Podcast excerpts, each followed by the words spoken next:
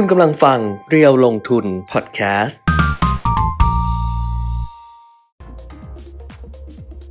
สวัสดีค่ะสวัสดีครับอัปเดตเทรนด์ลงทุนมาแล้วนะคะวันนี้พฤหัสบดีที่21กรกฎาคม2565ก็เจอกันทาง Facebook Live เพจเรียวลงทุนแล้วก็ YouTube Live เรียวลงทุน Channel ด้วยนะคะวันนี้หลายคนไปถึงที่ทำงานหรือยังอะมันน้ำมันแห้งแล้วนะคือตอนเช้าเนี่ยเหลือท่วมอยู่ไม่กี่เส้นทางแต่ที่เขาส่งมาให้ดูกันโอ้โหเช้านี้นะก็รถติดเลยทีเดียวก็จะมีรถติดบ้างแต่เมื่อคืนนะไม่ต้องพูดถึงไม่ต้องสืบเลยมันหนักจริงๆคุณปิ่มมิตรไปสุขุมวิทใช่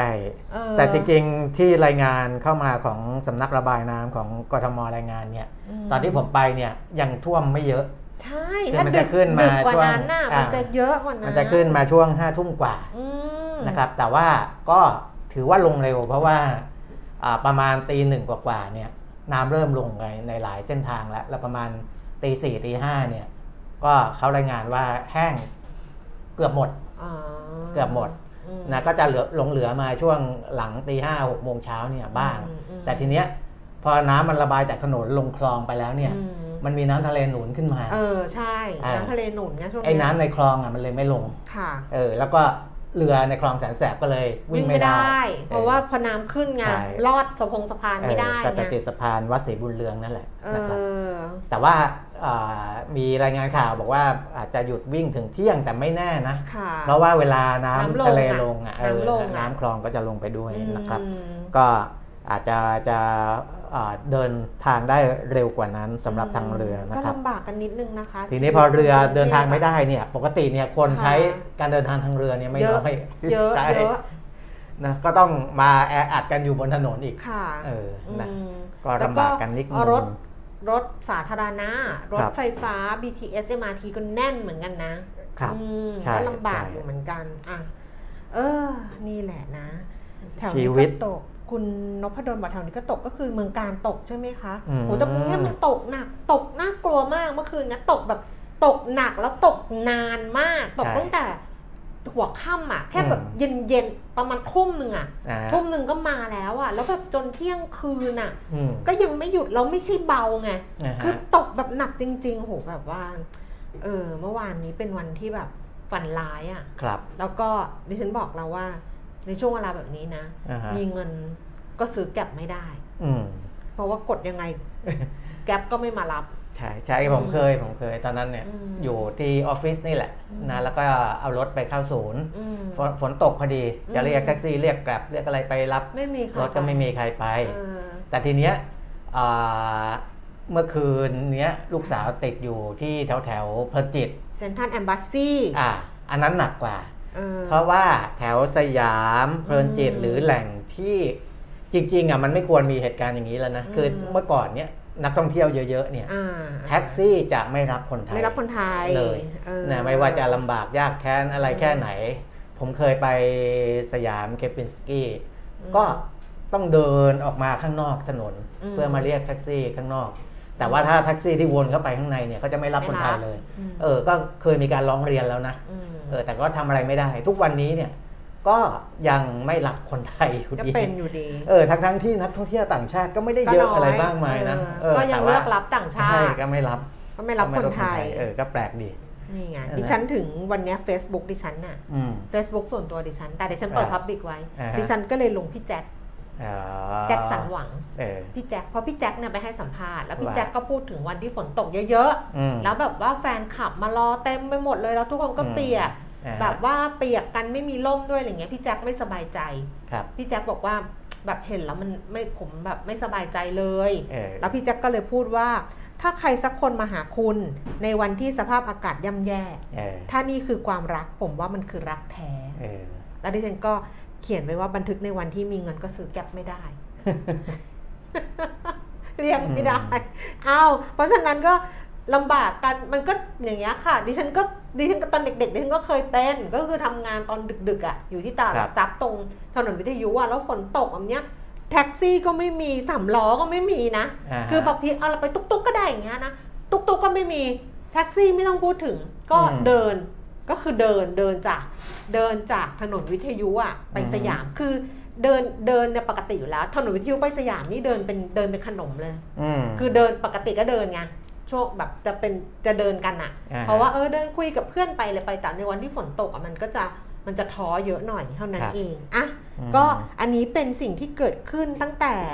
เมื่อคืนต่อเนื่องจนถึงเช้าวันนี้นะคะซึ่งก็เข้าใจว่าเส้นทางการจราจรหลายๆเส้นก็คงจะลำบากอยู่เหมือนกันบอกพัฒนาการอะไรอย่างเงี้ยแถวนั้นอาจจะลำบากอยู่นะคะแต่บางคนก็แชร์แบบว่าไม่น่ารักอ่ะคืออะไรรู้ไหมคือสุขุมวิทน้ำท่วมเข้าใจเลยมันท่วมจริงๆแล้วมันก็ลดลงไปพัฒนาการยังอยู่อะไรอย่างเงี้ยแต่ว่าชอบเอาในซอยอสมท.ของเก่าหรือของใหม่เมื่อคืนแต่ว่าก็เอามาแชร์ว่าเนี่ยแบบแก้ปัญหาไม่ได้คือซอยสมทไม่ต้องพูดไม่ได้พูดถึงผู้ว่าอะไรนะหรอว่าไม่ต้องผู้ว่าคนไหนต้องแก้ไม่ได้เป็นถนนส่วนบุคคล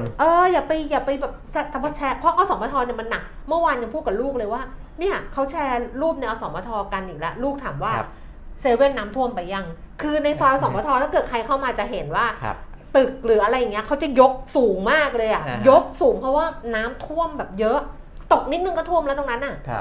ก็จะยกสูงอ่ะแต่นี่ความยกสูงอ่ะบอกท่วมบันไดคือจะท่วมบันไดนี่มิดหัวเราแล้วนะแต่ว่าถนนไม่สามารถยกได้ไม่รู้ว่าเป็นอะไรคือเป็นมาทุกยุคทุกสมัยนะแล้วก็ไม่ใช่เฉพาะผู้ว่าใหม่ผู้ว่าเก่าเนี่ยทุกยุคเขาก็จะใช้วิธีว่าเข้าไปยุ่งข้างในซอยไม่ได้เขาก็จะเอาเครื่องสูบน้ำเนี่ยมาตั้งสูบออกมาข้างนอกสูบออกมาตรงเส้นพระรามเก้าเนี่ยนะเพื่อที่จะระบายน้ำออกมาจากซอยนั้นนะครับก็ไม่เข้าใจเจ้าของถนนเหมือนกันเพราะว่ามันเป็นถนนส่วนบุคคลที่มีคนอยู่ร่วมกันค่อนข้างเยอะนะอันนั้นก็แล้วใหญ่ๆนั้นเลยนะใหญ่ๆนั้นอสมทธนาคารอาคารสงเคราะห์ทิพยะประกันภัยทิพยะโฮลดิ้งผมก็ยังคิดว่าก่อนหน้านี้ก็คิดว่าทำไมคนที่อยู่ข้างในไม่ช่วยกันไม่ร่วมกันทำอะไรสักอย่างหนึ่งที่จะทำให้มันสามารถยกระดับถนนขึ้นมาได้นะแต่ว่ามันต้องทำเยอะเพราะว่ามันไม่ใช่ยกระดับถนนอย่างเดียวคือข้างใต้ด้วยข้างล่างเข้าใจว่าข้างล่างเองเนี่ยก็เลยแต่ผมก็ไม่แน่ใจว่ารูปเก่ารูปใหม่เพราะว่ามอเตอร์ไซค์ก็ลอยกันรูปเมื่อคืนนั้นรูปใหม่รูปที่มอเตอร์ไซค์นั่นเพราะว่าน้องที่อยู่อสมทเป็นคนไทยคือดิฉันเชื่อว่ารูปใหม่เพราะว่าเมื่อคืนไอ้น้องที่อยู่อสมทน้องเออ่ะเขาลงเขาถ่ายดิฉันก็เลยเชื่อว่าใหม่เพราะว่าถ้าเอเขาอยู่อสมทเขาไม่เอารูปเก่ามาลงหรอกมันก็รูปใหม่ใช่ไหมเอแหละใช่น้องเออ่ะก็เรื่องสภาพอากาศพอสังเขปแล้วคุณบอลบอกว่าอยากให้พิธีกรพูดเรื่องจะปรับกฎหมายเช็คใหม่ยังไม่ได้หาดูเลยจะไปศึกษาก่อนนะยังไม่ได้ศึกษาเลยค่ะก็เราก็ศึกษาบางเรื่องเหมือนกันนะไม่ได้ศึกษาทุกเรื่องนะมันมีวันนี้มีหลายเรื่องนะแต่ก็ดีนะบอกมาก็ดีพอบอกมาก็จะได้รู้ว่าอันนี้มันอะไรอย่างเงี้ยวันนี้ก็นอกจากเรื่องน้ำท่วมเรื่องอภิปรายไม่ไว้วางใจที่เป็นกระแสอยู่ตอนนี้นะก็ดุเดือดเลือดพล่านกันไปนะครับในสภาเรื่อง Zipmex นะครับแพลตฟอร์มที่เป็นศูนย์ซื้อขายสินทรัพย์ดิจิทัลเดี๋ยวค่อยคุยกันนะอันนี้ก็อีกเรื่องหนึ่งนะครับแล้วก็ยังมีเรื่องอื่นๆเรื่องตลาดหุ้นก็ไซด์เวย์นะตอนนี้เดี๋ยวก็ค่อยไล่เรียงไปแต่ว่ามาดูโควิดก่อนนะครับโควิดทะลุ570ล้านไปเรียบร้อยแล้วนะครับไม่ใช่ทะลุเฉยๆมันขึ้นไป571ล้านคนเลยนะครับทั่วโลกเพราะว่าการเพิ่มขึ้นระยะหลังนี้เป็นการเพิ่มขึ้นในอัตราเร่งที่สูงนะก็เมื่อวานนี้เมื่อคืนนี้ผู้ติดเชื้อรายใหม่เนี่ย 835,000 คนโดยประมาณนะแล้วก็เสียชีวิตเพิ่มขึ้นอีก 1,838 คนนะอัตราการเสียชีวิตก็เพิ่มขึ้นมาด้วยนะครับประเทศที่มีผู้ติดเชื้อเกินแสนตอนนี้เนี่ยคือสหรัฐอเมริกานะครับ113,588 คนบราซิลเดี๋ยวรองลงมาเนี่ยเป็นฝรั่งเศส 89,900 กว่าก็ตีไป 90,000 นะสหรัฐ 113,000 ฝรั่งเศส 90,000 อิตาลี 86,000 ญี่ปุ่น 81,000 แล้วก็เกาหลีใต้ 76,000 นี่คือท็อป5นะท็อป5นี่เป็นยุโรป2เอเชีย2แล้วก็สหรัฐอเมริกา1นะครับจะเห็นได้ว่ายังแพร่กระจายอยู่ทั่วโลกนะไม่ได้กระจุกอยู่ ที่ย่านใดย่านหนึ่งนะครับจีนก็อยู่ในราวๆ 150-200 คนต่อวันนะครับตอนนี้สำหรับผู้ติดเชื้อก็ทำให้จีนเองก็ยังไม่ผ่อนคลายนะที่มีข่าวคือทางสถานทูตจีนเขาก็บอกเองนะว่า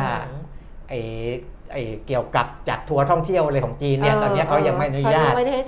ขายังไม่ให้อนุญาตให้ทำเพราะนั้นมันก็เลยเราก็จะไม่เห็นนักท่องเที่ยวจีนที่เคยมาไทยหรือไปประเทศต่างๆแต่ว่าดิฉันวันนั้นน่ะที่คุยอ่ะมีผู้ประกอบการน่ะที่เขาบอกว่านักท่องเที่ยวจีนที่เราเห็นมาบางทีจะเห็นว่าอ๋อนักท่องเที่ยวจีนอะไรอย่างเงี้ยเขาบอกอันนั้นไม่ได้มาจากจีนแผ่นดินใหญ่บางทีเป็นจีนที่อยู่ที่อเมริกาจีนพ้นทะเลจีนที่อยู่เรียกอย่างนี้หรอจีนที่อยู่ยุโรปหรือจีนที่อยู่ที่อื่นอยู่ที่สิงคโปร์มาเลอะไรอย่างเงี้ยก็คือเป็นคนจีนแหละแต่ว่าไม่ได้เป็นจีนแผ่นดินใหญ่ที่เดินทางมาจากจีนแผ่นดินใหญ่เดินทางมาจากที่อื่นๆก็มาท่องเที่ยวได้อย่างนี้มาได้ของบ้านเราผู้ติดเชื้อ 2,607 คนเมื่อวาน 2,886 ก็ลดลงมานิดหน่อยนะครับเสียชีวิตเพิ่มขึ้นจาก19เป็น23คนเมื่อวาน19วันนี้23แล้วก็รักษาหาย 2,318 คนนะครับก็รักษาหายน้อยกว่าจำนวนผู้ที่ติดเชื้อส่วนถ้าไปดูรายจังหวัดนะกรุงเทพมหานคร 1,611 คนก็ยังสูงนะครับสมุทรปราการ158นอกนั้นต่ำกว่า100ละชลบุรีก็เกือบ100แต่ก็ต่ำกว่า100ละ94คนนะรองลงมาก็จะเป็นนครราชสีมาขอนแก่นสกลนครนครนายกระยองนครศรีธรรมราชแล้วก็บุรีรัมย์นะครับนี่คือ10จังหวัดที่ยังคงมีผู้ติดเชื้อสูงๆของในประเทศไทยนะไปดูข้อมูลตลาดหุ้นต่างประเทศเมื่อคืนนี้ก็โอ้โหแกว่งขึ้นอย่างนี้เลยนะลงขึ้นลงขึ้นอะไรอย่างเงี้ยเป็นคืนในวันเดียวนะในวันเดียวในวันเดียวซิกแซกซิกแซกขึ้นลงขึ้นลงนะเพราะว่าแสดงว่าตอนนี้เนี่ยมุมมองของสองด้านเนี่ยฝั่งซื้อกับฝั่งขายเนี่ยค่อนข้างจะเบสต่างกันเขาเรียกว่าเป็นการเก่งต่างกันเก่งคนละข้างนะบางคนบอกว่ามันไอ้ดาวไซด์ลิสต์มันน้อยเขาก็จะมาซื้อเวลามันลงมานะครับบางคนบอกว่าอัพไซด์มันน้อยเขาก็จะขายก่อนอะไรอย่างเงี้ยนะก็ตอนปิดตลาดก็เลยออกมาแบบทรงบวกได้แต่ว่าบวกดาวโจนส์เนี่ยไม่เยอะเท่าไหร่NASDAQ อาจจะพอดูได้เหมือนกัน NASDAQ บวกไปเยอะเหมือนกัน 1.58% นะคะส่วน Dow Jones เมื่อคืนนี้บวกไป 47.0.1% NASDAQ ก็บวกไป 1.5% นะคะประมาณ1 NASDAQ Composite 1.5% บวกไป184จุดแล้วก็ S&P 500ก็บวกไป 23.0.59% ค่ะแต่ยุโรปนี่ลงนะคะแต่ว่าลงไม่เยอะค่ะฟุตซี่100ลอนดอนลงไป 31.0.4% CAC 40 ตลาดหุ้นปารีสฝรั่งเศสลงไป 16.0.2% แล้วก็ DAX แฟรงก์เฟิร์ตเยอรมนีลดลง 26.0.2% ค่ะในเอเชียนะคะเช้านี้ตลาดหุ้นโตเกียวนิกเกอิลดลง22จุดค่ะ 0.08% หังเส็งฮ่องกงลงไป271จุดอันนี้ลงเยอะหน่อย 1.3% CSI 300 ตลาดหุ้นเซี่ยงไฮ้ลดลง 27.0.6% นะคะตลาดหุ้นบ้านเราบ้างมันก็นิ่งๆนะมันก็ไม่ขึ้นไม่ลงนะของบ้านเราเนี่ยยิ่งไม่ค่อยกล้านะยิ่งไม่ค่อยกล้าที่จะไปในทางซื้อจริงๆจังๆนะลองซื้อดูสิประมาณลองดูสิเดี๋ยวจะเล่าให้ฟังว่ามันยังมีประเด็นที่เป็นตัวถ่วงอยู่ลองซื้อดูสิพอซื้อปุ๊บแล้วมันลงปั๊บเลยมันต้องเป็นแบบนี้มันต้องมีตัวถ่วงความเจริญคนนึงอ่ะซึ่งหนึ่งนั้นคือดิฉันเนี่ยเล็งมานานละไม่ซื้อไม่ทำอะไรนะเดี๋ยววันนี้ว่างๆนะลองกดซื้อไปปุ๊บนะต่ำกว่า 1,500 เลยดัชนีราคาหุ้นนะคะสูงสุด 1,540 จุดต่ำสุด 1,536 จุดล่าสุดนะคะ 10:22 นาที 1,537.78 จุดค่ะลงไป 1.5 จุดนิดเดียว 0.1% มูลค่าการซื้อขายก็ 7,300 ล้านเซ็ตฟิฟตี้ 940.04 จุดนะคะลงไป 1.92 จุด 0.2% แล้วก็มูลค่าการซื้อขายประมาณ 4,300 ล้านบาทส่วนหุ้นที่มีมูลค่าการซื้อขายสูงที่สุด10อันดับอันดับที่1เป็น SCB ไทยพาณิชย์แบงก์ประกาศผลประกอบการแล้วนะมาทยอยมาแล้วนะคะ SCB ค่ะไทยพาณิชย์91.25 เพิ่มขึ้น50สตางค์ K Bank 139.50 เท่าเดิมบ้านปู12.90 เพิ่มขึ้น10สตางค์สผ158 บาทลงไป2.50 BDMS 26.50 ราคาเท่าเดิมค่ะ KKP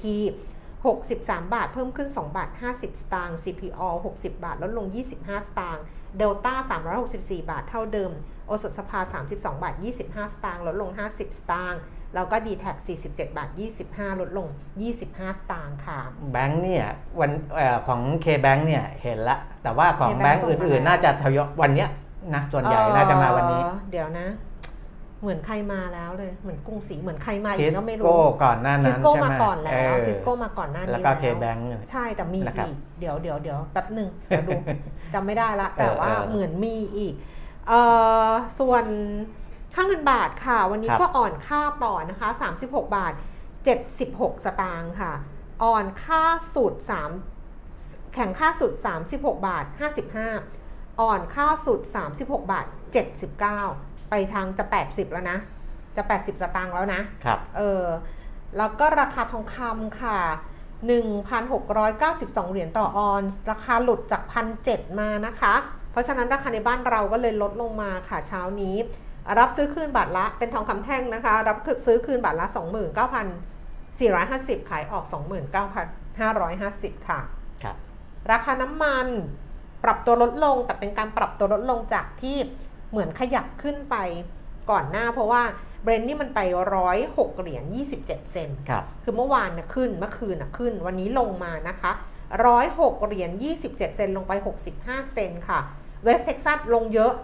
1.96 เซนต์ประมาณเกือบ 2% นะแต่ก็นั่นแหละก็ยังอยู่102.26 เซนต์ต่อบาร์เรลแล้วก็ดูไบ103.78 เซนต์ค่ะตอนนี้ราคาก็ยืนเนี้ยเวสเท็กซัส102ดูไบ103เบรนท์106 เหรียญต่อบาร์เรลค่ะครับครบแล้วก็แบงค์ที่มาก็จะมีเบย์เนี่ยมาแล้วฉันจำได้ CIMB มาแล้ว K Bank มาแล้วนะแต่เดี๋ยวจะพูดบางตัวให้ดูแต่ว่าเดี๋ยวทางทีมงานผมจะรวบรวมของแบงค์ใหญ่ให้อีกทีหนึ่งทั้งในแง่ของกำไรเติบโตยังไงแล้วก็คุณภาพสินทรัพย์เป็นยังไงนะครับส่วนเรื่องอัตราแลกเปลี่ยนที่เงินบาทของเราอ่อนลงนี่ก็เป็นปัจจัยหนึ่งแหละนะครับที่ทำให้หุ้นมันยังไปได้ยากเหมือนที่เคยบอกไปแล้วนะว่าถ้าเงินบาทของเรายังไม่อ่อนสุดและเป็นขาดีดกลับเนี่ยนะคนที่เข้ามาลงทุนในไม่ใช่หุ้นอย่างเดียวนะครับสินทรัพย์อื่นๆเนี่ยเขาก็ที่จะแปลงเป็นเงินบาทกับเงินตราต่างประเทศนี่ก็อาจจะชะลอนิดหนึ่งนะครับเพราะว่านักลงทุนต่างชาติถ้าดูเมื่อวานนะก็ขายสุทธินะครับขายสุทธิ 1,567 ล้านบาทนะก็ยังออกไปในทางขายแต่ว่าไม่ใช่ของต่างประเทศเนี่ยขายสุทธิ600ล้านนะ600ล้านแต่ว่ารวมๆแล้วตั้งแต่ต้นเดือน1กรกฎาคมถึง20กรกฎาคมเนี่ยขายสุทธิไปแล้ว 1,500 ล้านโดยประมาณนะครับนักลงทุนบุคคลนักลงทุนที่เป็นกองทุนนะครับสถาบันในประเทศเนี่ยกลับมาเป็นผู้ซื้อสุทธิเมื่อวาน 2,135 ล้านบาทนะอาจจะเป็นเพราะว่าดัชนีมันเข้ามาใกล้ทางฝั่ง 1,500 นั่นก็คือ 1,530 อะไรแถบนั้นก็เริ่มมีคนเข้ามาซื้อกองทุนแล้วก็กองทุนก็เลยเข้ามาซื้อหุ้นในตลาดนะครับทำให้มีการซื้อสุทธิเมื่อวานแต่ยังคงขายสุทธิอยู่ 11,000 ล้านถ้านับจากต้นเดือนกรกฎาคมนะครับอันนี้ก็เป็นปัจจัยหนึ่งนะก็เชื่อมโยงไปกับเรื่องของอัตราแลกเปลี่ยนนะครับแล้วก็อะไร เมื่อกี้พูดถึงอัตราแลกเปลี่ยนเรื่องเดียวไม่ได้แล้วก็อะไรที่เชื่อมโยงไปถึงอัตราแลกเปลี่ยนไม่มีแล้วก็อะไรไม่มีแล้วก็อะไรไม่มีมาดูจบแค่นั้นมาดูไม่เมื่อกี้ตอนแรกคิดได้แล้วก็มันก็หายวุบไปเลยเฉยๆมันแก่ไงคืออยู่ๆมันก็แบงค์ไปเลยไงเนี่ยเขาบอกอาการของอัลไซเมอร์มันอย่างเงี้ยเมื่อวานเพิ่งดูซีรีส์เกาหลีคุณแก้มเขาดูเราก็ดูด้วยเนี่ยว่าจะไม่ให้ดูแล้วคุณปิ่มเพราะคุณปิ่มดูแล้วแบบ คือดิฉันน่ะเป็นคนดูแล้วจดจ่อดิฉันดูแล้วแบบดูจริงจังอ่ะดูแล้วดูทุกคำพอสแล้วก็เอ้ยอีกทีนึงอะไรเงี้ยอันนี้ดูไปเลื่อนไลน์ไปเลยไปเราก็รู้สึกว่ามันน่ารำคาญเว้ยทำไมไม่ตั้งใจดูมันไม่แล้วก็คิดอีกทีนึงนะว่ามันไม่ใช่นี่หว่าคนเรามันดูไม่เหมือนกันเราจะไปบังคับให้อีกคนนึงจดจ่อเหมือนเราเป็นไปไม่ได้ก็เลยคิดว่าอย่าดูเลยแล้วก็เราจะได้ไม่รำคาญแยกกันดูดีกว่าพอดีเมื่อวานดูไอ้ตอนที่ผู้สมัครลงสมัครประธานคุณอย่าสปอยสิพูดไม่ได้ใช่ไหมก็ได้พูดได้เขาไม่รู้หรอกเรื่องไหนอย่าบอกชื่อเรื่องละกันบางคนก็ยังไม่ได้ดูไงมันมีคนที่เขาออกมาพูดคล้ายๆไฮปาร์คอะไรอย่างเงี้ยแล้วก็มีอาการเขาเรียกว่าอะไรนะอัลไซเมอร์มันก็เกิดขึ้นตอนนั้นคือพูดไปก็วุ๊บก็จะหายไปเลยหลุดไปอีกเรื่องนึงเลยอย่างเงี้ยเนี่ยผมเมื่อกี้เนี่ยมันหายไปเลยปุ๊บแต่คุณไม่ได้อัลไซเมอร์ไงมันเป็นได้อันนี้มันเป็นได้มันไม่ได้อัลไซเมอร์เอ้ยมีครั้งไม่เล่าดีกว่าข้ามไปปล่อยคนอยากรู้ไปเรื่อยๆว่าจะพูดเรื่องอะไรไม่พูดเรื่องคนอื่นไม่ได้ตลาดพันธบัตรสหรัฐนะครับ10ปียิลด์ก็เพิ่มขึ้นมาจาก 3.01 เป็น 3.04 ส่วน2ปีก็ 3.23 เป็น 3.25 นะครับยังอินเวิร์ดเหมือนเดิมนะครับก็แต่ว่ามันเป็นไปในทิศทางที่เพิ่มขึ้นนะยิลด์เพิ่มขึ้นส่วนเรื่องของเอาอันนี้ก่อนแล้วกัน Zipmex ก่อนนะอ๋อเพราะเมื่อคืนน่ะคือมันเหตุมันเกิดตอนเย็นๆเนาะคือทาง Zipmex เนี่ยเขาก็เป็นศูนย์ซื้อขายสินทรัพย์ดิจิตอลเหมือนกับ Bitcup สตางค์อะไรพวกนี้นะแล้วก็ Zipmex เนี่ยนะครับแต่ว่าเขาก็ออกมาประกาศผ่านFacebook นะครับแล้วก็ผ่านเป็นป๊อปอัพบนหน้าเว็บเขาอะนะว่าจะระงับการเพิกถอนเงินบาทนะจริงๆเขาใช้ประกาศออกมาเนี่ยเขาใช้เพิกถอนเงินบาทกลต.ก็เลยอ้างอิงคำของเขาเนี่ยแต่จริงคำว่าเพิกถอนเนี่ยมันไม่ถูกต้องในหลักภาษาไทยตลาดก็ใช้ว่าถอนเงินบาทเฉยๆเพิกถอนไม่ได้เพราะถ้าเพิกถอนเนี่ยนั่นคือเอาออกไปจากเอาแบบอะไรเงี้ยถ้าถอนเงินบาทคือแค่แต่เพิกถอนมันคือเหมือนเลิกใช้เลยต่อไปจะเพิกถอนสกุลเงินบาทเงี้ยไม่มีเงินบาทในอีกแล้วอย่างเงี้ย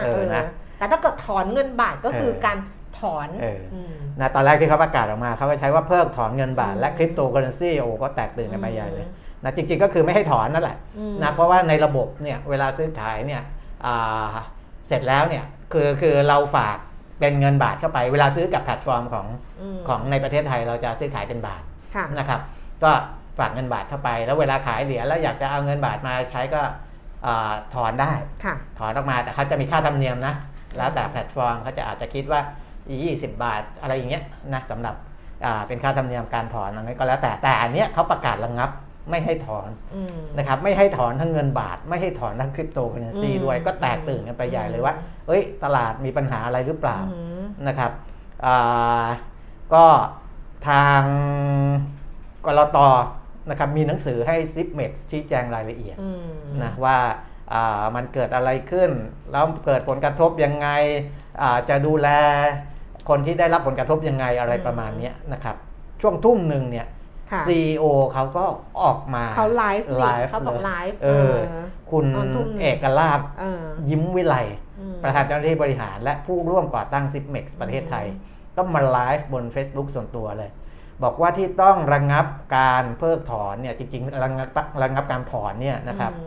เพราะบริษัทประสบปัญหากับผลิตภัณฑ์ซิปอัพนะซึ่งจริงๆในแต่ละแพลตฟอร์มเนี่ยเขาก็จะออกคอยของเขาหนักขึ้นมาอันนี้เขาออกเป็นตัวซิปอัพของบิตครับก็ออกเป็นตัวคัพขึ้นมาอะไรอย่างเงี้ยนะครับแต่ตัวซิปอัพเนี่ยเป็นผลิตภัณฑ์ที่ลูกค้าของประเทศไทยไปฝากสินทรัพย์ไว้ที่ Zipmex Global สิงคโปร์นะแต่ว่ามันมีปัญหาก็คือคู่ค้าของ Zipmex Global ประสบปัญหาสภาพคล่องเพราะไปลงทุนในแพลตฟอร์มสินเชื่อคริปโตนะก็คือ Barbell Finance Celsius อะไรพวกนี้ซึ่งมีผลกระทบทำให้สินทรัพย์ดิจิทัลที่อยู่ใน Zipmex เนี่ยโดยเฉพาะ Bitcoin Ethereum USDT USDC พวกนี้นะครับมันมีปัญหาที่ฝากไว้เนี่ยมันก็ไม่สามารถที่จะเอามา ให้กับลูกค้าที่ฝากไว้ได้นะครับแต่ว่าสินทรัพย์อื่นๆเนี่ยเขายังบอกว่ายังฝากถอนได้เป็นปกตินะแต่ก็เขาประกาศระงับไปชั่วคราวก่อนแล้วก็จะเปิดให้ในภายหลังอะไรประมาณนี้นะครับอันนี้ก็เลยเป็นเรื่องเป็นราวแล้วก็เดี๋ยวเขาจะต้อง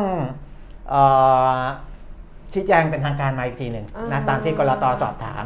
นะครับแต่เขาบอกว่า Zipmex ประเทศไทยจะฟ้องร้อง Zipmex Global และคู่ค้าเพื่อนำสินทรัพย์ดิจิทัลกลับมาคืนให้กับลูกค้านะครับ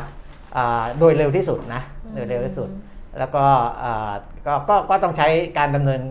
นินการทางกฎหมายแหละพูดง่ายๆนะครับ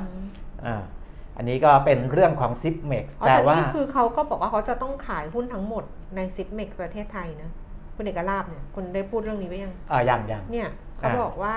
เอาเรื่องฟ้องร้องก็ว่าไปใช่ไหมที่เขาจะฟ้องร้อง Zipmex Global เพื่อนำสินทรัพย์ดิจิทัลมาคืนให้กับลูกค้าแล้วคาดว่าจะดำเนินคดีแบบกลุ่มเพื่อให้ลูกค้าที่รับผลกระทบและต้องการร่วมฟ้องร้อง Zipmex Global ด้วยเช่นกันโดยบริษัทจะออกเงินในการดำเนินการฟ้องร้องแทนทั้งหมดแล้วเขาก็บอกว่าขณะนี้บริษัทอยู่ระหว่างการเจรจาในการขายหุ้นทั้งหมดของ Zipmex ประเทศไทยให้กับผู้ประกอบการธุรกิจสินทรัพย์ดิจิทัลซึ่งขณะนี้เจรจา 3-4 รายนำเงินมาคืนให้ลูกค้าที่ฝากเงินไว้ใน C Wallet โดยมูลค่าขั้นต่ำในการขายบริษัทจะต้องเท่ากับมูลค่ารวมที่ลูกค้าไม่สามารถถอนเงินได้และพยายามจะดำเนินการเพื่อให้ลูกค้าได้รับเงินคืนโดยเร็วที่สุดคาดว่าจะเจรจาได้ภายใน 1-2 เดือนนี้เหตุการณ์นี้มีผลกระทบต่อความเชื่อมั่นของลูกค้าอยู่แล้วแต่เราก็จะพยายามนำเงินมาคืนให้ได้โดยเร็วที่สุดโดยจะมีการฟ้องร้องและขายบริษัทเพื่อนำเงินที่ได้เนี่ยมาคืนให้กับลูกค้าในฐานะประธานบริหารขอโทษและขออภัยลูกค้าทุกคนเป็นอย่างสูงที่สร้างความผิดหวังและจะไม่นิ่งนอนใจเพื่อหาสินทรัพย์ดิจิทัลในผลิตภัณฑ์ซิปอัพของลูกค้ากลับคืนมาให้ได้ทั้งหมดไม่ว่าจะเป็นการขายบริษัทการได้เงินกลับมาหรือการฟ้องร้องคดีความนะมันก็มีไปเนี่ยมันก็ไปตอกย้ำนะว่ามันคือจริงๆเนี่ยคนที่จะทำแพลตฟอร์มพวกนี้เนี่ยเดิมเนี่ยกลต.อาจจะมองว่าเป็นแค่ช่วงเริ่มต้นแล้วก็เหมือนคือจะบอกว่าทดลองไหมก็ไม่ใช่นะเพราะอันนี้มันเป็นเรื่องของการลงทุนมันเป็นเรื่องของมันมีเงินจริงเกี่ยวของคนเข้ามาเกี่ยวข้องใช่มันมีเงินจริงมันก็คงไม่ใช่ทดลองมันไม่ใช่แซนด์บ็อกซ์อะไรแบบอะไรอย่างนี้แล้วไงเพียงแต่ว่ากลต.อาจจะมองว่าจะแบบไปหาคนลงทุนที่แบบมีเม็ดเงินใหญ่ๆมาทำทีเดียวเลยเนี่ยมันก็อาจจะเป็นการ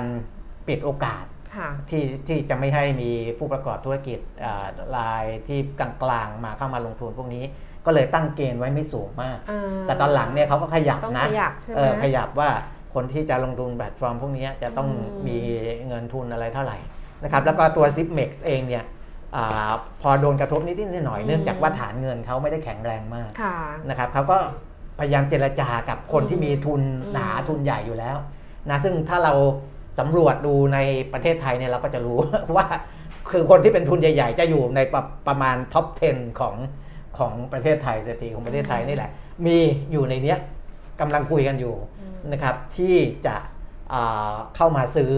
ไปเลยซื้อศูนย์นี้ไปนะ Zipmex ไปแต่ว่าเขาบอกว่า2เดือนน่าจะรู้เขาบอกนะบอกประมาณเดือน2เดือนน่าจะสรุปได้เพราะเขาคุยอยู่ 3-4 รายอะไรประมาณนี้ทีนี้มันก็กระทบมาถึงหุ้นบางตัวนะครับที่ไปลงทุนหรือไปเกี่ยวข้องกับเรื่องของคริปโตเคอเรนซีเช่น Broker Group อันนี้น่าสนใจเพราะว่า Broker Group เนี่ยเขาชี้แจงมาที่ตลาดหลักทรัพย์เนี่ยทำให้เรามองเห็นอะไรชัดเจนมากขึ้นเพราะว่าตอนเราอ่านข่าว Zipmex ก็อาจจะแยกแยะอะไรยังงงๆอยู่แต่ว่า Broker Group เนี่ยเขาแยกแยะออกมาเลยนะว่าปัญหาที่กระทบกับ Zipmex คืออะไรเขาบอกว่าเขา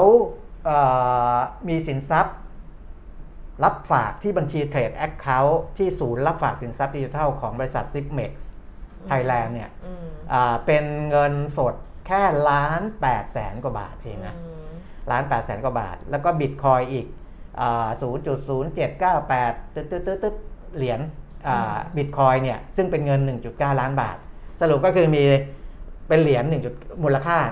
1.9 ล้านมีเงินสดประมาณ 1.9 ล้านแค่นั้นเองโดยไม่มีการลงทุนใดๆใน Zip-up Account นะเพราะนั้นไอ้ตัวปัญหาจริงๆเนี่ยมันอยู่ใน Zip-up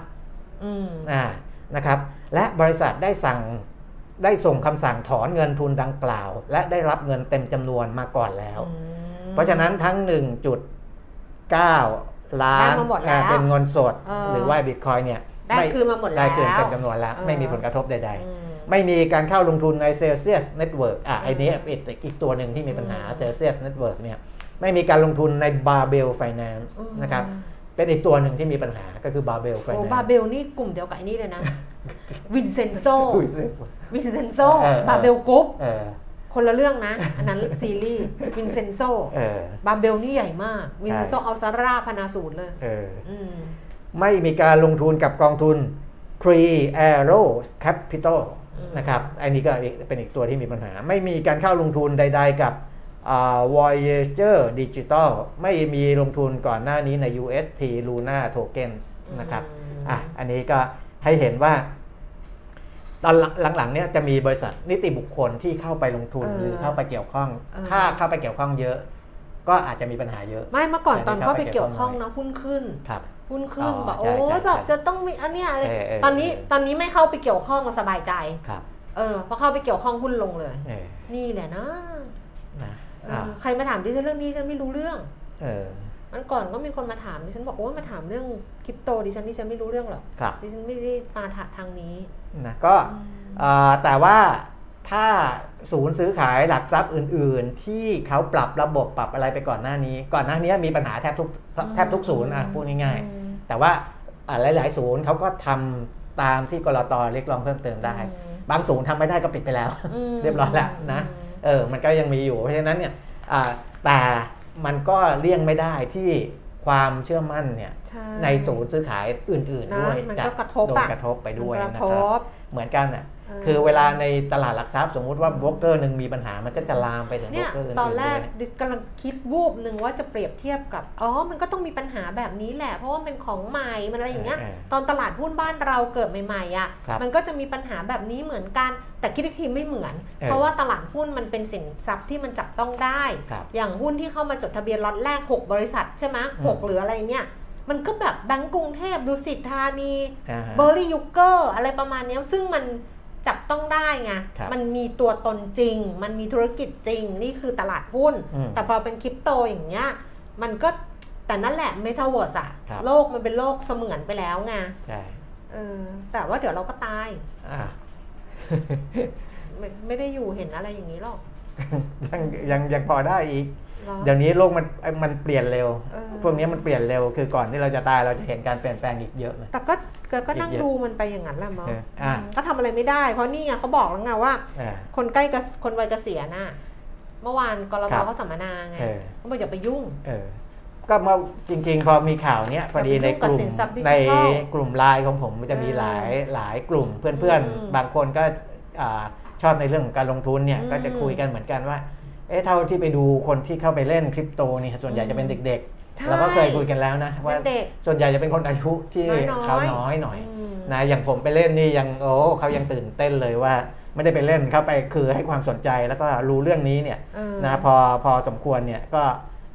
เขาก็ยังเราก็ถือว่าวัยไม่ได้สูงเท่าไหร่เพราะถ้าคนที่เขาสูงอายุมากๆเขาจะไม่ค่อยเข้าใจเรื่องพวกนี้เท่าไหร่เขาก็เข้าใจนะเพียงแต่ว่าเขาจะอะไรหรือว่ามันแล้วแต่นี่คุณสุปจีเขาบอกว่าอย่าให้ดูวัยคุณสุปจีสุธรรมพันธ์เขาบอกว่าจะมาเหมาว่าไม่เกี่ยวกับวัยจะมาเหมาว่าคุณสุปจีคุณนะไปขึ้นเวทีคุณสุปจีที่โตชิบ้าคุณสุปจีบอกว่าจะมาเหมาว่าเวลาไปพักโรงแรมอ่ะแล้วบอกว่าคุณสุปจีเป็นผู้หญิงอายุ58ใช่ไหมพี่แต๋มอายุ58เพราะฉะนั้นสิ่งที่ดีเสนอแพ็กเกจให้คุณสุปจีคือสปานวดอะไรอย่างเงี้ยซึ่งไม่ใช่อย่าเหมาเพราะฉะนั้นเนี่ยเดี๋ยวนี้มันต้องแยกความต้องการของลูกค้าเนี่ยเฉพาะเจาะจงมากขึ้นเพราะว่า58ยังปีนเขาอยู่ยังแบบว่าเล่นกีฬาอยู่ถ้าฟิตเนสเปิด24ชั่วโมงโอ้โหนี้บอกตอบโจทย์เลยเพราะว่าชอบแบบนี้ทำงานเสร็จเข้าฟิตเนสอะไรแบบเนี้ยคือถึงจะวัยเกษียณใช่ไหมดิฉันก็เคยคิดว่าตอนดิฉันอายุ3030ดิฉันก็บอกว่าเดี๋ยวอายุ40ดิฉันจะไว้จะก้าวผมมวยแล้วจะใส่ชุดใส่ผ้าถุงใส่ผ้าไหมสำเร็จรูปตอนนั้นคิดว่าอายุ40มันเยอะแล้วไง โอ้50กว่าก็ยังใส่เกงขาสั้นเป็นไม่ได้เลยนะได้มันแล้วแต่ไงอันนี้มันเป็นอยู่ที่สไตล์ของแต่ละบุคคลละเพราะว่ามันแล้วแต่ไงเพราะฉะนั้นจะบอกว่ามันก็อาจจะไม่ได้เกี่ยวกับอายุแต่ว่ามันอยู่ที่ว่าคนคนนั้นยังแบบใช่ร่างกายสไตล์ด้วยนะสภาพร่างกายด้วยบางท่านเนี่ย60แล้วยังดูไม่เหมือนแล้วก็ยังเล่นรถไฟเหาะได้อยู่อะไรประมาณนี้แต่ว่าอันนี้เขาพูดเป็นกลางๆนะพูดเป็นแบบว่าค่าเฉลี่ยกลางๆเพราะว่ามันเฉพาะเจาะจงจริงคุณก็ต้องไปดูว่าเรามีความนิยมชมชอบอะไรแบบไหนแต่ถ้าเกิดค่ากลางซึ่งคนอื่นที่เขามาพูดให้เราฟังเนี่ยมันเป็นค่ากลางเขาก็จะต้องบอกแบบนี้แหละว่าโหเนี่ยคุณสุภกรดุลยทันเนี่ยประธานเจ้าหน้าที่บริหารของบริษัทหลักทรัพย์บลจ. Principal เนี่ยบอกว่าไอ้การลงทุนสินทรัพย์ดิจิทัลมันไม่เหมาะกับการลงทุนระยะยาวเพื่อการเกษียณถ้าเพื่อการเกษียณเนี่ยนะมันไม่เหมาะเพราะว่ามันมีความผันผวนสูงเมื่อเทียบกับการลงทุนประเภทอื่นๆตั้งแต่ต้นปีราคาสินทรัพย์ดิจิทัลอย่าง Bitcoin แล้วก็ Ethereum เนี่ยปรับตัวลดลงมาแล้ว 50-70% Bitcoin เนี่ยผันผวน 60% Ethereum ผันผวนมีค่าความผันผวนเนี่ย 88% เมื่อเทียบกับในรอบ10ปีตลาดหุ้นไทยเนี่ยผลตอบแทนเฉลี่ย 5% ค่าความผันผวนอยู่ที่ 19-20% คือถ้าเทียบกันในคนละเรื่องเลยผันผวนคนละเรื่องนั้นการจัดพอร์ตให้เหมาะสมกับความเสี่ยงในแต่ละช่วงอายุเป็น target date แต่ว่าอันนี้คือพูดแบบกลางๆนะคะเพื่อรองรับการเกษียณที่มีผลตอบแทน 5% มีค่าความผันผวน 8% เนี่ยก็เขาบอกว่ามันต้องพิจารณาไปควบคู่กันทั้งผลตอบแทนด้วยแล้วก็ความผันผวนด้วยแล้วสิ่งที่สำคัญก็คือสำหรับคนวัยเกษียณนะรายการเรานี่คนวัยเกษียณฟังเยอะนะสำหรับคนวัยเกษียณสิ่งที่สำคัญก็คือการรอคอยและติดตามเพื่อลงทุน stay in waitคือเมื่อก่อน wait and see ให้มา wait and see ดูรอคอยแล้วก็มองแต่อันนี้คือ stay in wait คือรอคอยและติดตามการลงทุนเพราะฉันต้องผสมผสานสินทรัพย์ตามความเสี่ยงที่รับได้ตามช่วงอายุแล้วลงทุนแบบ dollar cost average เนี่ยเขาบอกว่ามันน่าจะดีที่สุดสำหรับคนวัยเกษียณนะคะช่วง5ปีก่อนเกษียณเนี่ยคุณเนี่ย5ปีก่อนเกษียณ60เนี่ยต้องปรับพอร์ตลงทุนในสินทรัพย์ที่มีความมั่นคงสร้างรายได้สร้างผลตอบแทนที่แน่นอนเช่นตราสารหนี้ 80% ที่เหลือเป็นหุ้น 10% นะใช้กับเราไม่ได้เพราะเราไปหุ้น 90% จบที่เหลือเป็นเงินสดคือสรุปก็คือว่าเวลาจะลงทุนเนี่ยควรจะดูเป้าหมาย1เป้าหมายด้วยนะว่าคือเวลาแบ่งพอร์ตอ่ะเราก็ดูว่าเดือนก้อนนี้ต้องการอะไรคือถ้าคุณต้องการที่จะใช้เอาไว้ใช้ในยามเกษียณเนี่ยแน่นอนสินทรัพย์เสี่ยงพวกนี้คริปโตเนี่ยไม่เหมาะอยู่แล้วอันนั้นต้องมีคือถ้าจะใช้ในยามเกษียณต้อง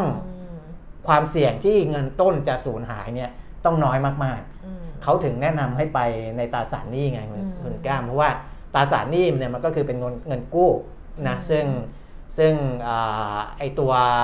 เงินต้นมันไม่หายแล้วก็มีดอกเบี้ยเข้ามานะครับแต่ถ้ามีเป้าหมายว่าอยากจะได้ผลตอบแทนที่มันสูงมากๆสมมุติว่าตั้งเป้าหมายผลตอบแทนเกิน 10% ต่อปีอย่างเงี้ยมันก็ไม่ใช่ตราสารหนี้แล้วเพราะตราสารหนี้ไม่ว่าจะเป็นภาครัฐเอกชนภาครัฐนี่ไม่ต้องพูดถึงมันไม่ถึงอยู่แล้วภาคเอกชนเนี่ยมันก็ไม่ถึงนะเพราะฉะนั้นถ้าคุณตั้งเป้าหมายบอกว่าก้อนนี้ไม่ใช่เพื่อการเกษียณแต่ต้องการสร้างผลตอบแทนที่สูงสัก 10% ต่อปีคุณก็ต้องไปหาอย่างอื่นที่จะลงทุนที่มันจะตอบโจทย์ตรงนั้นนะครับอันนั้นมันก็คือหลักการเบื้องต้นของการลงทุนนะกลับมานี่เขาส่งอะไรมาเนี่ยของใครอีกเดี๋ยวให้น้องเขาดูไปไม่ใช่เขาส่งมาให้ดิฉันเหรอเขาส่งมาพี่ชิดนี่มีเงินแสนแล้วเขาดิฉันก็ถามว่าคืออะไรคะนึกว่าเขาส่งมาในเรื่องงานกลับมาที่เรื่องของต่างประเทศกันนิดหนึ่งเมื่อกี้พอดีเราเปิดด้วยเราไปบิตคอยน์เราไปไอ้นี่ไง Zipmex เราก็เลยไปคริปโตไปอะไรนะครับเพราะว่าปัจจัยในเรื่องของเงินเฟ้อในเรื่องของอะไรพวกนี้มันยังอยู่นะครับแล้วก็มันก็ไปส่งผลอย่างอื่นด้วยนะเช่นเรื่องเงินเฟ้อค่าเงินเนี่ยก็ทำให้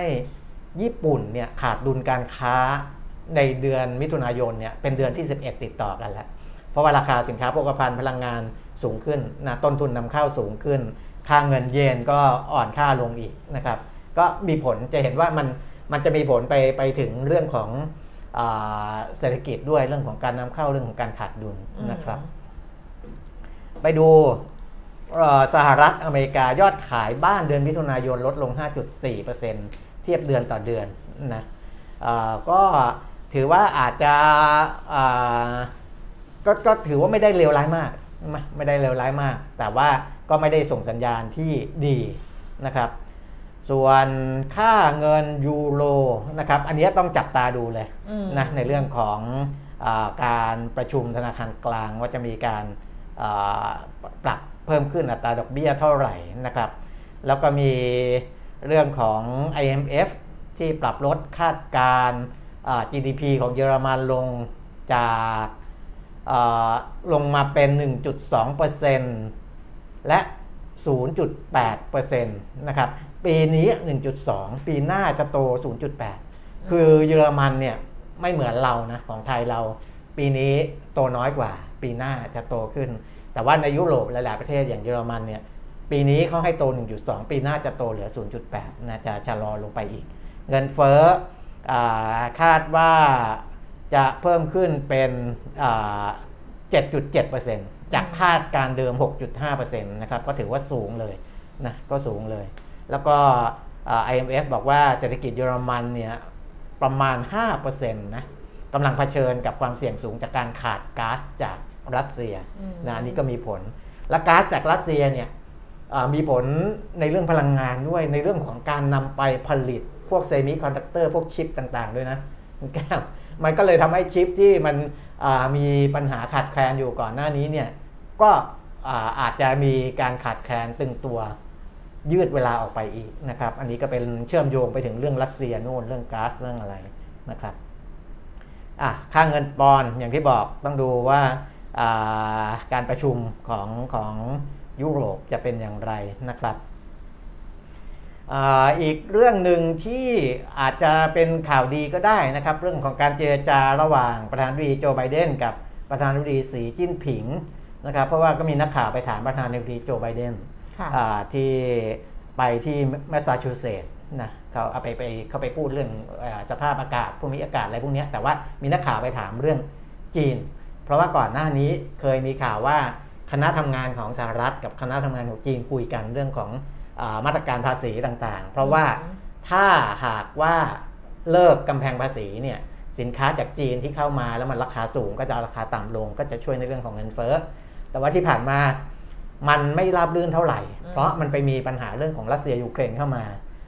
เกี่ยวข้องนิดนึงเพราะว่าสหรัฐเนี่ยเขาอยากให้จีนช่วยทางฝั่งตะวันตกว่าในแง่ที่ไม่ยอมรับรัสเซียในการลุกลามยูเครนอะไรประมาณนี้นะครับแต่ว่าจีนเขาไม่ยอมแสดงท่าทีนั้นนะก็เลยทำให้คุยกันยากนิดนึงแต่อย่างไรก็ตามประธานาธิบดีโจไบเดนบอกว่าเดี๋ยว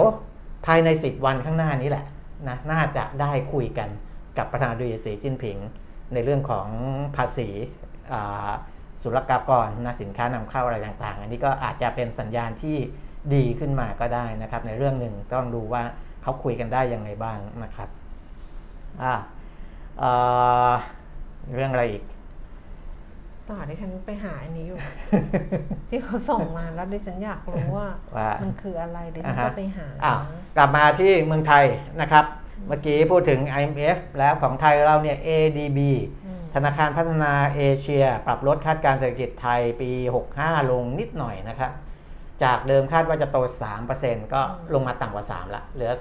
2.9% ของปีนี้แต่ว่าปีหน้าอย่างที่ผมบอกนะของเราเนี่ยจะไม่เหมือนทางฝั่งยุโรปปีนี้โต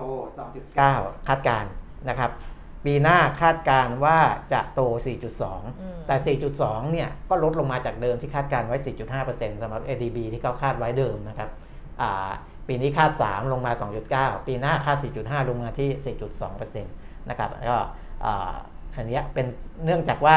เหตุผลที่ปรับลดลงทั้ง2ปีนะทั้งปี65แล้วก็66เพราะว่าราคาพลังงานราคาสินค้าอุปโภคบริโภคปรับตัวสูงขึ้นนะครับเศรษฐกิจโลกชะลอตัวส่งผลต่อความต้องการส่งออกนะสินค้าส่งออกเนี่ยอาจจะลดลงต้นทุนการผลิตสูงขึ้นกำลังซื้อภาคครัวเรือนลดลงนะครับมันก็จะไปส่งผลกับ GDP หรือว่าอัตราการขยายตัวทางเศรษฐกิจนะครับส่วนในเรื่องของเงินเฟ้อ ADB คาดว่าเงินเฟ้อไทยปีนี้จะปรับตัวสูงขึ้นเป็น 6.3% นะครับเดิมเนี่ยเงินเฟ้อปีนี้คาดว่า 3.3 เองนะปรับขึ้นมาเป็น 6.3 ส่วนปีหน้าเดิมคาดว่า 2.2 จะเพิ่มขึ้นมาเป็น 2.7% จากราคาพลังงานที่ปรับตัวสูงขึ้นซึ่งส่งผลกระทบต่อราคาสินค้าในวงกว้างตัวเลขเงินเฟ้อเนี่ยสื่ออะไรนะครับต้องย้อนกลับไปฟังเมื่อวานนี้นะครับไปฟังย้อนหลังใครที่ไม่ได้ดูนะที่ดร.กอบศักดิ์ได้พูดไว้นะครับว่าเป้าหมายของแบงก์ชาติของธนาคารกลางเนี่ยเขาจะยึดเอากรอบเงินเฟ้อเป็นตัวตั้งนะครับกรอบเงินเฟ้อตอนนี้มันยังอยู่ที่ 2% นะครับแต่คาดการณ์ของ ADB เนี่ยปีนี้เงินเฟ้อจะไปถึง 6.3% นะครับแล้วก็ปีหน้าถึงจะลดลงมา 2.7% ถึงแม้ปีหน้าเองเนี่ยก็ยังสูงกว่ากรอบค่อนข้างเยอะเห็นไหมครับพอสูงกว่ากรอบค่อนข้างเยอะหมายความว่าอะไรนโยบายทางด้านการเงินในเรื่องของดอกเบี้ยเนี่ย อันนี้เราเดาทางยากเลยนะว่าจะไปยังไงนะครับเพราะว่าจะต้องเอาเงินเฟ้อให้อยู่นะอันนี้จะมีปัญหาและพอเรื่องของดอกเบี้ยมันขึ้นแล้วก็ยังเดาไม่ค่อยถูกว่ามันจะขึ้นไปถึงไหนเนี่ยมันจะส่งผลมาที่เรื่องของตลาดหุ้นด้วยนะครับเรื่องของประมาณการผลการดำเนินงาน อะไรต่างๆเนี่ยมันจะมาเป็นขบวนเลยมันจะทำให้ดัชนีราคาหุ้นข้างบนเนี่ยมันไปได้ไม่ไกล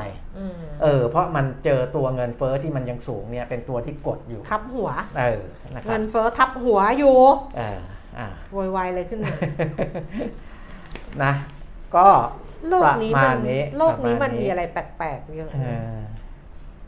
เนี่ยที่เขาส่งมาให้เนี่ยมันก็เป็นการลงทุนอย่างหนึ่งเหรอหรือว่ายังไงไม่มันเขาก็เป็นข่าวอยู่บ่อยๆไม่พูดดีกว่าแต่ว่าอ๋อเขาคงส่งมาถามดิฉันเขายังไม่ตอบดิฉันไงว่าดิฉันถามว่าคืออะไรแต่เขายังไม่ตอบแต่ดิฉันคิดว่าเขาอาจจะเหมือนให้ไปเป็นสปอนเซอร์สนับสนุนอะไรอย่างเงี้ยเราจะไปดีไหม อะไรประมาณเนี้ยก็จะบอกว่าไม่ต้องไปหรอกค่ะแต่ต้องไปหาก่อนไงเวลาคนมาขอคำปรึกษาเนี่ยมันก็ยากเหมือนกันนะอีกตัวหนึ่งให้เจมเตรียมรูปไว้เดี๋ยวเราพูดไปขึ้น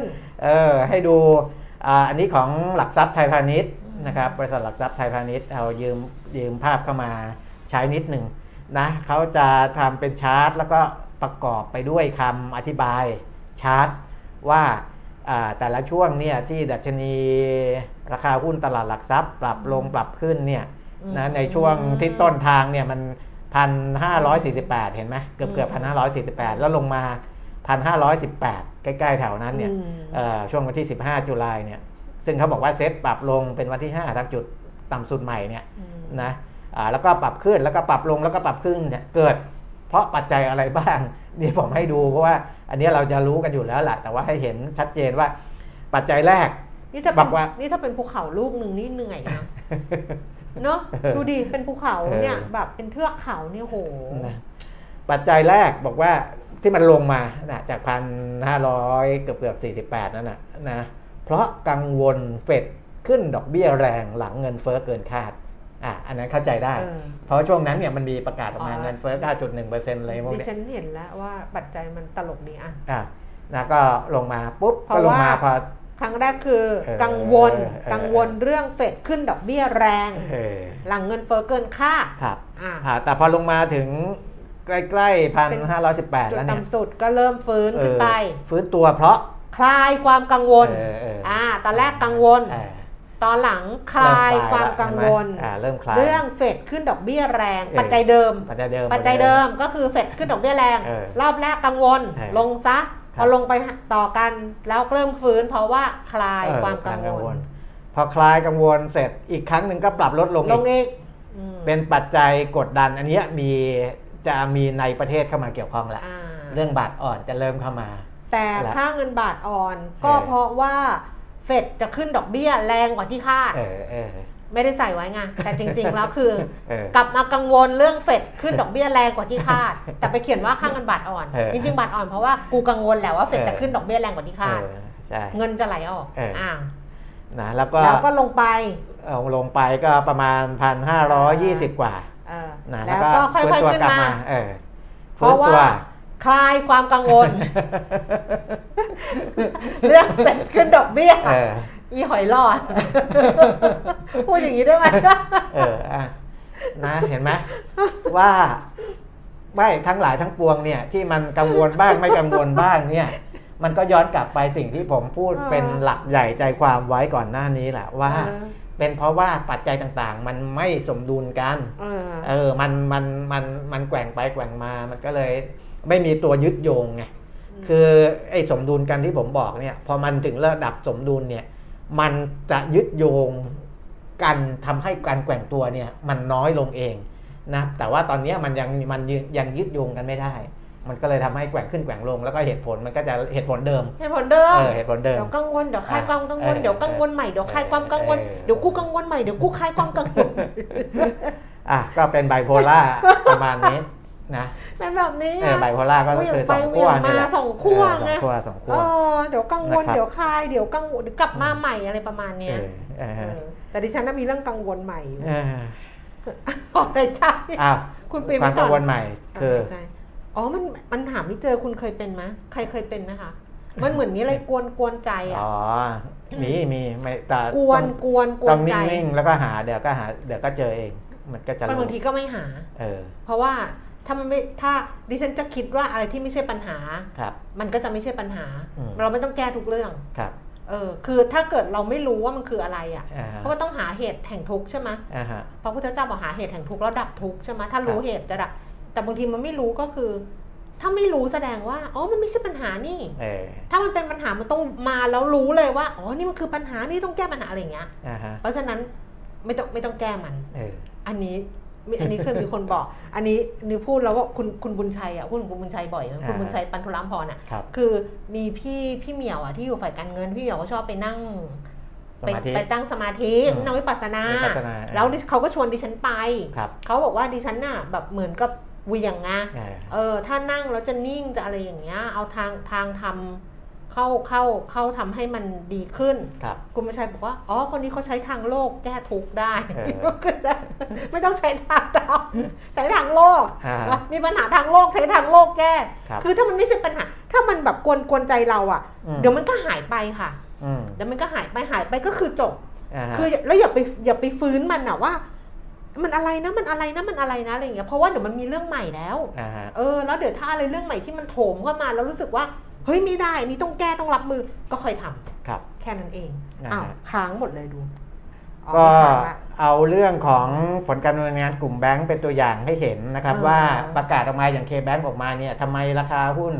คือสภาพตลาดอาจจะไม่เอื้อด้วยนะส่วนหนึ่งแต่ว่ากำไรเขาก็ไม่ได้เซอร์ไพรส์ด้วยส่วนหนึ่งนะครับเพราะว่ากำไรไตรมาส2เนี่ยกำไรสุทธินะ 1.08 หมื่นล้านบาทเนี่ยถึงแม้จะโต year on year เนี่ย 21% เลยนะคุณแก้มเยอะแต่ก็ตลาดก็คาดไว้อย่างนี้อยู่แล้วคาดไว้ไงพอคาดมันก็จะแต่ว่า Q on Q เนี่ยลดลง 4% นะครับก็เป็นเพราะสินเชื่อรวมของ K Bank เนี่ยโต 4.5% นะปีต่อปีถ้าเทียบไตรมาสต่อไตรมาสเนี่ยสินเชื่อรวมโต 1.3% คือถ้าดูในแง่ของสินเชื่อจะเห็นว่าเขาก็ปล่อยมากขึ้นนะจะเห็นว่าปล่อยมากขึ้นแล้วในช่วงไตรมาสที่2นะครับ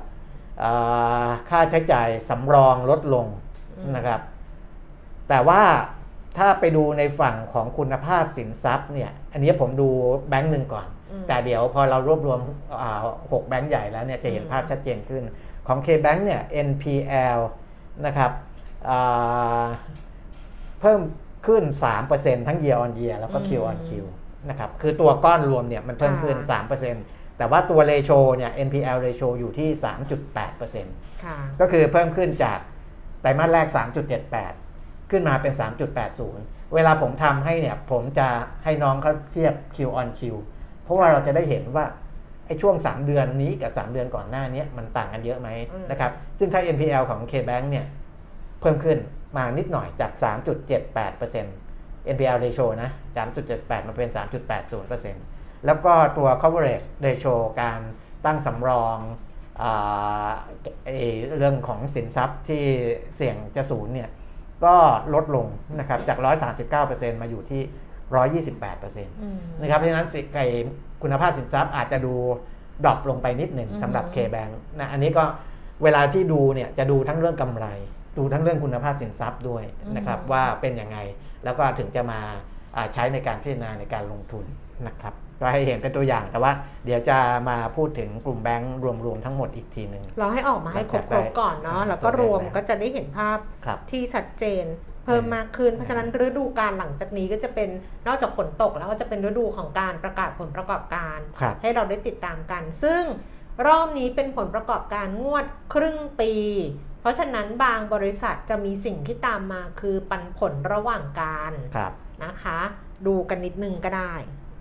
ดูกันนิดหนึ่งใช่ไหมมีปัญหาระหว่างการจะมาหลายๆบริษัทเหมือนกันที่เขาจ่ายอ้าว ADB ปรับลด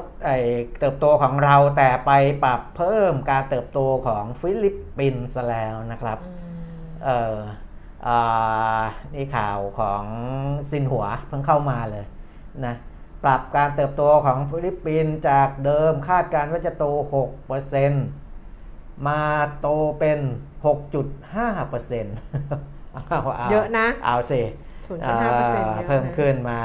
ค่อนข้างเยอะเพราะว่ามีโมเมนตัมนะครับจากอะไรบ้างเนี่ยการสตรองโดเมสติกดีมานด์ความต้องการซื้อภายในประเทศยังคงแข็งแรงอันนี้จะช่วยได้นะครับแล้วก็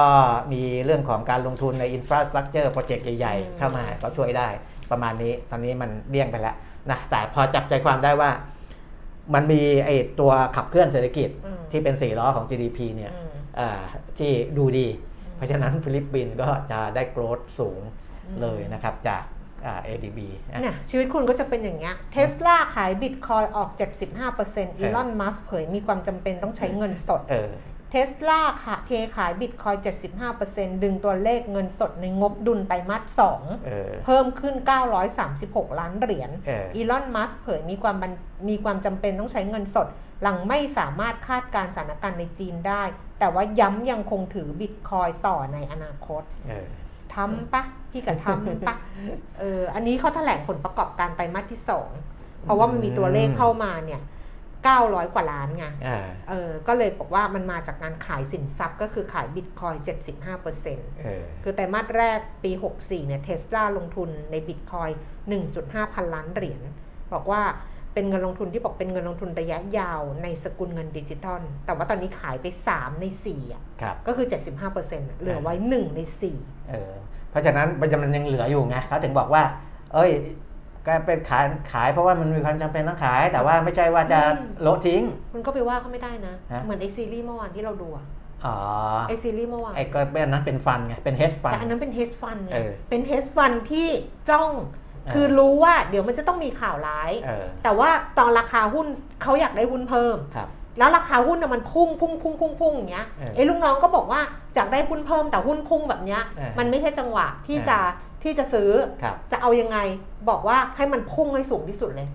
แล้วพอมันจังหวะที่มันสูงที่สุดน่ะขายช็อตแล้วมันหมายความว่าไม่ได้ขายทิ้งนะไม่ได้ขายขายแล้วเดี๋ยวจะกลับมาขายแล้วเดี๋ยวกลับไปซื้อเอาหุ้นไปคืนไงแต่ว่าขายนะราคานั้นน่ะคือราคาขายที่ราคาที่สูงที่สุดโดยไม่มีหุ้นในมือแล้วเดี๋ยวพอราคาหุ้นมันลงไปซื้อแล้วเอาหุ้นไปคืนกำไรที่จะได้เนี่ยประมาณเขาบอกว่า 80% น่ะ 50,000 ล้านวอนประมาณเป็นเกาหลีมากกว่า 50,000 ล้านวอนน่ะคือแบบเป็นแสนล้านน่ะเพราะถ้ามันลงต่อ 3-4 วันอะไรประมาณเนี้ยแล้วกลับไปซื้อแต่คราวเนี้ยไอ้ลูกน้องไม่กล้าใจไม่ถึงก็ไม่ทำเพราะว่ากลัวว่ามันเสี่ยงเกินไปแต่จริงๆเขาเป็น hedge fund น่ะเขาเป็นกองทุนเก็งกำไรเขาต้องทำแบบนี้เขารู้ไงคือเป็นผู้จัดการกองทุนรู้อยู่แล้วไงแต่ถึงอย่างนั้นเนี่ยเขาก็ไม่เสียหายคือมันทำสองขาคุณปิมิตไอคนเนี้ยมันทำสองขาคือตอนที่มันขายช็อตไม่ได้มันสิ่งที่หายไปคือกำไรมันคือกำไรแต่ว่ามันมีวัตถุประสงค์จะ take over ไอที่มันจะเอาเนี่ยเพราะนั้นเมื่อราคาหุ้นลงเนี่ยเขาก็ไปซื้อเพิ่มสัดส่วนการถือหุ้นเขาทำได้2ทางนะเพราะเขามีเป้าหมายแบบ2ทางกลับไปที่คุณปิ่มมีพูดตั้งแต่แรกเลยว่าเวลาลงทุนเป้าหมายคืออะไรนั่นแหละนะแค่นั้นก็ซีรีส์เรื่องอะไรอยากดู พูดถึงซีรีส์เกาหลีแล้วก็ดู ADB คาดการณ์เศรษฐกิจเกาหลีใต้นิดนึงนะปีนี้ก็ปรับลงเหมือนเรานะคือเมื่อกี้บอกแล้วไทยปรับลงฟิลิปปินส์ปรับขึ้นเกาหลีใต้เนี่ยปรับลงจาก 3% มาอยู่ที่ 2.6% ไอ้ที่ปรับลงเนี่ยเพราะว่าคาดการณ์ก่อนหน้านี้เขาคาดการณ์ไว้เมื่อเดือนเมษายนนะตอนนี้มาคาดการณ์อีกทีเดือนกรกฎาคมนะครับจาก 3 เหลือ 2.6 สำหรับเกาหลีใต้นะครับปีนี้นะก็สาเหตุมาจากการชะลอตัวของเศรษฐกิจทั่วโลกและการปรับขึ้นอัตราดอกเบี้ยนะครับโดยเกาหลีใต้นี่เขาก็ขึ้นดอกเบี้ยมาพอสมควรแล้วด้วยนะส่วนเมื่อเดือนมิถุนายนที่ผ่านมารัฐบาลเกาหลีใต้ปรับลดคาดการณ์เติบโตลงมาเหลือ 2.6 เหมือนกันนะจาก 3.1 นะครับเพราะฉะนั้นก็จะเห็นว่าปีนี้เกาหลีใต้ก็จะโตประมาณนี้ประมาณ 2.6 นี่ของเรายัง 2.9 นะ 2.9 นี่ยังสูงกว่าเกาหลีนะคุณจักราบอกว่าแปลกใจที่ปีที่แล้ว GDP 1.6 ปีนี้ดูแย่กว่า GDP 2.9 ไม่ค่ะไม่แย่กว่าค่ะปีนี้ไม่ได้แย่กว่าปีที่แล้วถ้าเรารู้สึกแย่กว่านั้นในเชิงความรู้สึกแต่ว่าในเชิงตัวเลขปีนี้ดีกว่าปีที่แล้วค่ะแล้วปีหน้าก็จะดีกว่าครับเริ่มไม่แน่ใจละปีหน้าตอนแรกว่าจะดีกว่าเริ่มไม่แน่ใจละแต่ปีนี้ตัวเลขไม่บิดเบือนค่ะตัวเลขจริงคือปีนี้ดีกว่าปีที่แล้วจริงๆเพราะว่ากิจกรรมทางเศรษฐกิจอะค่ะมันเกิดขึ้นปีที่แล้วมันมีล็อกดาวน์เป็นช่วงๆด้วยนะในปี64อะค่ะพอปีนี้มันไม่มีล็อกดาวน์เพราะนั้นตัวเลขมันขยับขึ้น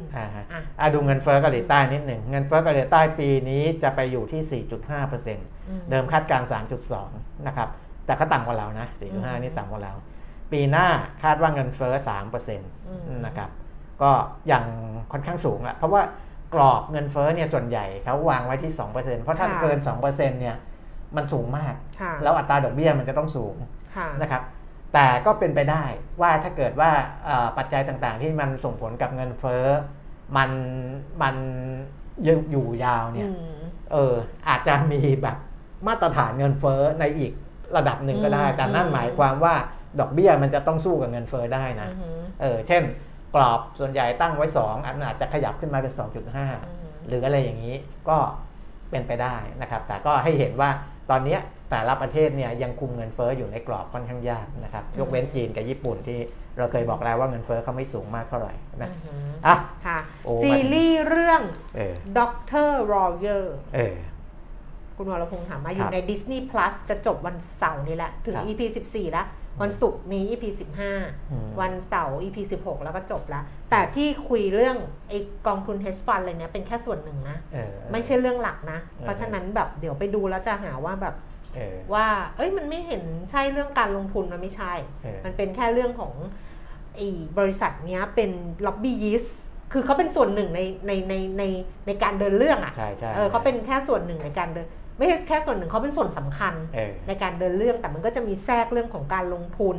ที่เขามาลงทุนแล้วแบบการทำสัญญาอะไรอย่างเงี้ยซึ่งมันก็สนุกตรงที่ว่าลงทุนเนี่ย300,000 ล้านวอน300,000 ล้านวอนแล้วก็ตอนเอาเงินมาลงทุนเนี่ยมีสัญญาว่าจะต้องจ่ายกลับคืนเงินลงทุนเนี่ยเป็นหุ้นเพราะฉะนั้นเนี่ยถ้าเกิดตีราคาหุ้นนั้นราคาตลาดอ่ะมันก็จะได้หุ้นเท่านี้เปอร์เซ็นต์ซึ่งทางฝั่งที่เอาเงินลงทุนมาก็โอเคไงเพราะว่ามันไม่ได้ครอบงำกิจการแต่ถ้าหุ้นมันตกลงไปเรื่อยๆอ่ะเขาก็จะได้สัดส่วนหุ้นน่ะเพิ่มมากขึ้นมันก็จะเข้าสู่การครอบงำกิจการซึ่งอันเนี้ยเป้าหมายคือจะครอบงำแหละคือจะครอบงำเพราะนั้นเนี่ยตอนเซ็นสัญญาจะคืน 300,000 ล้านวอนก็จะเขียนไว้ว่าถ้าฝ่ายใดฝ่ายหนึ่งผิดสัญญาไอคนที่เป็นเจ้าของสินทรัพย์เนี่ยบอกว่าถ้าฝ่ายใดฝ่ายหนึ่งผิดสัญญาจะต้องชดใช้เป็นเงิน100 ล้านเหรียญ US แต่อีกเนี่ยไอ hedge fund เนี่ยซึ่งแบบเงินเยอะอยู่แล้วไงแล้วแบบมีความแบบไอ hedge fund น่ะนะมันก็ความเสี่ยงมันรับได้หมดไงไปแก้สัญญาว่าถ้าฝ่ายใดฝ่ายหนึ่งผิดสัญญาต้องชดใช้ 1,000 ล้านเหรียญคือบอกจะให้สนุกต้องแบบนี้ ก็ดูมันเข้าคาสิโนไอ้นั่นไอ้บ่อนเนี่ยเห็นมั้ยบอกว่าถ้าเกิดเสียไปเท่านี้ต้องได้คืน10 เท่าดิฉันว่า Elon Musk ก็คิดคล้ายๆกันเพราะฉะนั้นจบคือคล้ายๆเนี่ยคล้ายๆ Elon Musk ถ้าดูสไตล์แล้วนะเพราะว่า Elon Musk เนี่ยคือบางอย่างที่เขาลงทุนหรือทำอะไรไปเนี่ยเขาก็รู้ว่าเขาเสี่ยงก็ได้อาจจะเสียได้แต่เวลาเขาได้ทีเนี่ยเขาได้คุ้มใช่เขาได้คุ้มคือพอแทงตานี้ไปเท่านี้คุณบิ๋มบอกโหไม่หยุดเลยว่าแทงตาที่2ใส่เข้าไปมากกว่าเดิม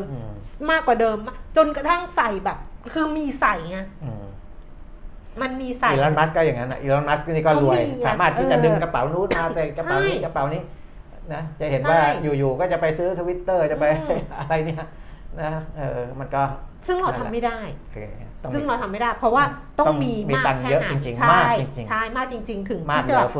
เหลือเฟือถึงที่จะแบบเสียไปแล้วไม่เป็นไรแต่เดี๋ยวพอได้กลับเนี่ยมันแบบกลับมา cover หมดเลยเนี่ยซึ่งเราทำไม่ได้อยากดูก็ไปดูด็อกเตอร์รอเยอร์ทาง Disney Plus ช่องทางอื่นไม่มีใช่ Disney Plus